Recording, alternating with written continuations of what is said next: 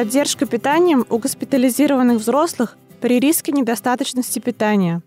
Исследования показали, что до половины взрослых пациентов в больнице страдают от нарушений питания. И в новом Кокрейновском обзоре от мая 2017 года рассмотрены данные о влиянии поддержки питанием.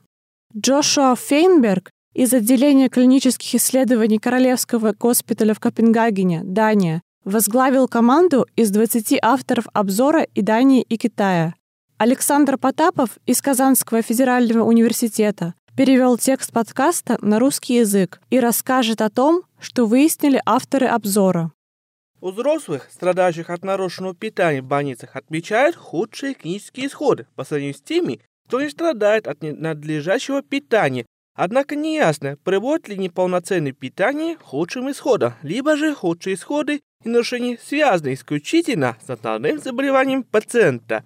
Поэтому авторы исследовали вопрос о том, может ли поддержка питанием снизить риск смерти или серьезных нежелательных событий у госпитализированных взрослых, которые подвержены риску недостаточного питания. Кроме того, авторы хотели выяснить влияние поддержки питанием на качество жизни, связанное со здоровьем у таких пациентов, но до этого было получено недостаточно доказательств. Поддержка питанием обычно включает в себя поддержку общего питания, обогащенные продукты, пероральные пищевые добавки, кормление с помощью трубки, что также называется энтеральным питанием, а также внутривенное или парентеральное питание. Проведен поиск доказательств для всех этих методов.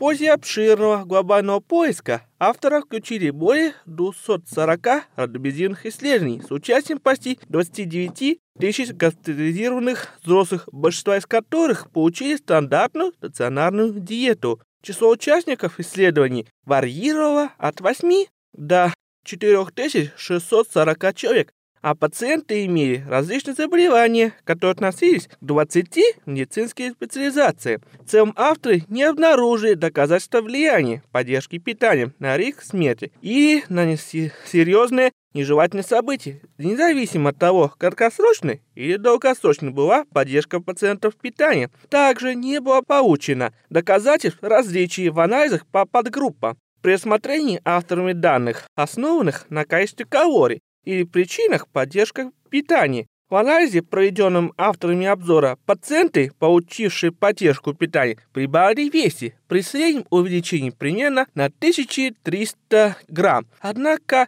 клиническое значение этого вопроса сомнительно, потому что до доказательств того, что вес является надлежащим исходом, для пациентов были ограничены. Единственным вопросом, который выглядел многообещающе, было кормление через зонд или энтеральном питании. Его преимущества, по-видимому, были в отсутствии серьезных неблагоприятных событий. Тем не менее, этот результат необходимо подтвердить в дальнейших радиовизионных исследованиях, так как он должен быть достаточно убедителен чтобы влиять на принятие решений о лечении кастрированных взрослых, страдающих нарушениями питания.